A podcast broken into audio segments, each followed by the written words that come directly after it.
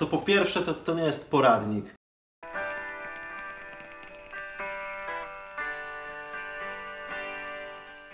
E, moim celem nie jest to, żeby tobie sprzedać jakąś super radę, złotą modlitwę, złote słowa, cokolwiek takiego, co spowoduje, że tak, to jest to, to zmieni moje życie. No nie, no, na YouTube to mam takie całe spektrum tego. Od tego, jak wkręcić żarówkę i zamontować lampę, aż po takie, co zrobić, żeby twoje życie było szczęśliwe. Okej, okay, żarówkę, lampę może wkręcisz, bo to cię prąd nie, nie zabije, albo przynajmniej nie porazi. Natomiast no, czy da się naprawić swoje życie od obejrzenia filmików albo nawet serii filmików? Bądźmy realistami. Jeżeli komuś to było ok, daje Nobla, ale szczerze mówiąc to ja to wątpię.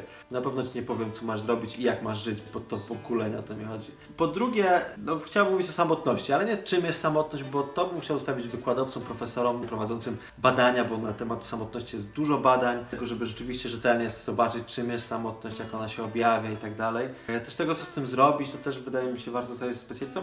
Ja bym chciał Ciebie raczej zaprosić. Chciałbym zachęcić do takiej jednej rzeczy, ale zanim zachęcę, to zacznijmy sobie ten odcinek po prostu dwie takie części, które są istotne. To jedna rzecz to jest taka okoliczność albo przyczyna samotności. One mogą być różne, bo mogą być takie trochę bym powiedział zewnętrzne, czyli to, że jesteśmy w takim, a nie w innym miejscu, czyli na przykład rodzaj izolacji, kwarantanny, nie wiem, więzienia i tak dalej. Druga rzecz taka trochę bym powiedział wewnętrzna, czyli która powoduje, że to jest moja mniej lub bardziej świadoma decyzja na to, żeby się izolować od drugiego człowieka. Ona oczywiście też może być kolejne swoje przyczyny, które jestem specjalistą, sposób wychowania, budowania więzi i tak dalej. To są już dużo głębsze tematy, które zostawiam. Natomiast no to jest jakby jedna, czyli przyczyny okoliczności tej samotności. A druga część, która jest jakoś tam ważna, to jest sposób przeżywania tej samotności. A tak naprawdę tego, co się pojawia w tej samotności, czyli różnych myśli i emocji, które tam się pojawiają. Myśli, dlaczego ja, dlaczego tak mam, dlaczego inni mają inaczej i też tych emocji z tym związanych, czyli lęku, poczucia też takiego nieszczęścia, niepewności, smutek przede wszystkim. Czasem może jakiś taki rodzaj złości, dlaczego ja tak mam, dlaczego ja nie mogę się z kimś spotkać, dlaczego ja nie mogę porozmawiać, dlaczego nie możemy normalnie żyć, dlaczego ja nie mogę mieć tego, co mają inni,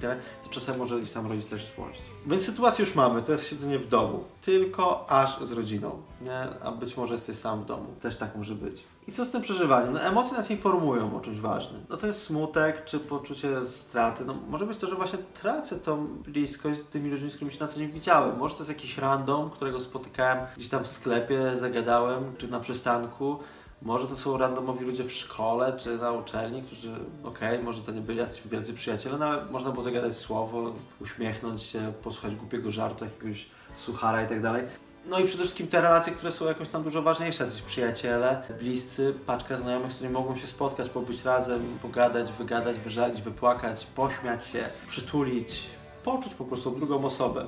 Nie? To, to, z tym mogę się spotkać w tej samotności. I pytanie, co to mogę zrobić, bo są różne sposoby. Są takie, ja bym powiedział, domowe sposoby albo takie poradnikowe, typu na przykład yy, praca, czyli weź tam jeszcze drugi etat pracy zdalnej, tupisz na komputerze, a tu skręcaj długopisy, kiedyś była taka praca. Kolejna rzecz to może być takie modlitwa, no to też może być taki sposób. No to jak już jesteś samotny, teraz się módl. Nie wiem, czytaj więcej Pisma Świętego, odmawiaj koronki e, i tak dalej. Kolejna rzecz to mogą być seriale, filmy, może być to też sport, ale to jest wszystko zajmowanie tego, co się tam pojawia w tej samotności. To jest jakiś trochę zagłuszanie, no bo ile można oglądać seriale, ile można oglądać te filmy, no prędzej czy później to już się staje męczące. Nie wiem, czy jeszcze macie siłę odpalać kolejny serial, czy tam kolejny film. No ile można czytać tego Pisma Świętego i takich rzeczy, czy się modlić. No nie jesteśmy wszyscy mnichami w ogóle, chociaż też oni też nie modlą się przez cały czas. Ile można? Jakby ile mamy sił na to, żeby to robić, tego sportu, no ile się da, więc to do czego bym Ciebie chciał zaprosić, to może by skorzystać z tej sytuacji, która się pojawia. Skorzystać z tej samotności, do której w jakiś sposób przez te warunki jesteśmy przymuszeni. I w tej samotności opowiedzieć sobie o tym właśnie samemu sobie, trochę taki dialog wewnętrzny, ale opowiedzieć sobie, co takiego się we mnie pojawia. Nie? Właśnie te myśli, uczucia. Tego, że pojawia się we mnie smutek, bo tracę możliwość kontaktu od tych randomowych ludzi, po tych, którzy są dla mnie szalenie ważni. Od tego, że tracę możliwość e, pobycia z ludźmi, na których mi jakoś tam zależy, nie? Nie wiem też trochę, jak długo to potrwa. Od tego też, że sytuacja jakoś niebezpieczna, więc też jakiś może lęk przed nie tylko utratą zdrowia, ale w ogóle przed śmiercią. Skorzystać z samotności, żeby się spotkać z samym sobą.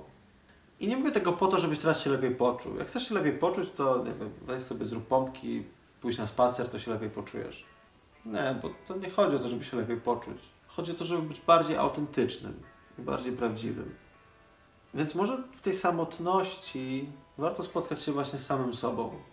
Też zobaczyć, jakie są różne moje słabości, jakie są różne moje potrzeby. Bo może jest tak, że tak dużo działam, że zbawiam cały świat, a wieczorami w łóżku płaczę, bo i tak czuję się samotny. Może to jest czas właśnie, żeby się z tym skonfrontować, co ja takiego robię dla innych, a co takiego robię też dla siebie. W jaki sposób otwieram się na relację z drugim człowiekiem. A może też na relację w ogóle z Bogiem. No może to jest taki czas, kiedy właśnie przyjrzeć tej relacji z Bogiem. Jak ona wygląda. Też zobaczyć, jak w tych relacjach z drugim człowiekiem traktuję też siebie, nie tylko tych ludzi, ale też siebie w ogóle. I być może to jest taki moment, to jest paradoksalne, ale w tej samotności mogę odkryć też, jak ważne stają się czasami takie szczegółowe gesty, jak uśmiech, jak zapach drugiej osoby, jak dotyk, jak podanie ręki chociażby, jak wymiana krótkiej, takiej wypowiedzi, krótkich zdań, pozdrowień, w sklepie z kimś, kogo spotykam codziennie. No, tego właśnie co też tracę, nie? Żeby też, też zobaczyć, jak to jest ważne i być może inaczej spojrzeć w przyszłości też na to, nie? Że to wszystko się Bóg da skończy, no to zobaczyć sobie, jak to będzie wyglądało, nie? Z tą samotnością nie chcę Ci mówić, co masz zrobić, żeby się poczuć lepiej, nie. Rozwiązania tego, że zrobisz to i to i będzie lepiej. Nie, bo też nie o to mi chodzi. Chodzi mi o to, żeby Ciebie zaprosić do tego, żeby się nie bać tej samotności, w tej samotności właśnie wykorzystać ją po to, żeby się spotkać z samym sobą. Tak bardzo możemy siebie kształtować i tak bardzo możemy też siebie zmieniać i stawać się lepsi, jeżeli lepiej siebie poznamy, jeżeli wiemy, kim jesteśmy, jeżeli pozwolimy sobie w ogóle na to, żeby poznawać samych siebie, właśnie nie zapracowywać, nie zamadlać i tak dalej, tylko właśnie poznawać też samych siebie. Do tego Ciebie chciałbym zaprosić, więc nie bój się tej samotności. Skonfrontuj się z tym. Spotkaj się z samym sobą. Miej na siebie czas. Niech ta samotność, choć jest trudnym doświadczeniem, będzie odkryciem samego siebie.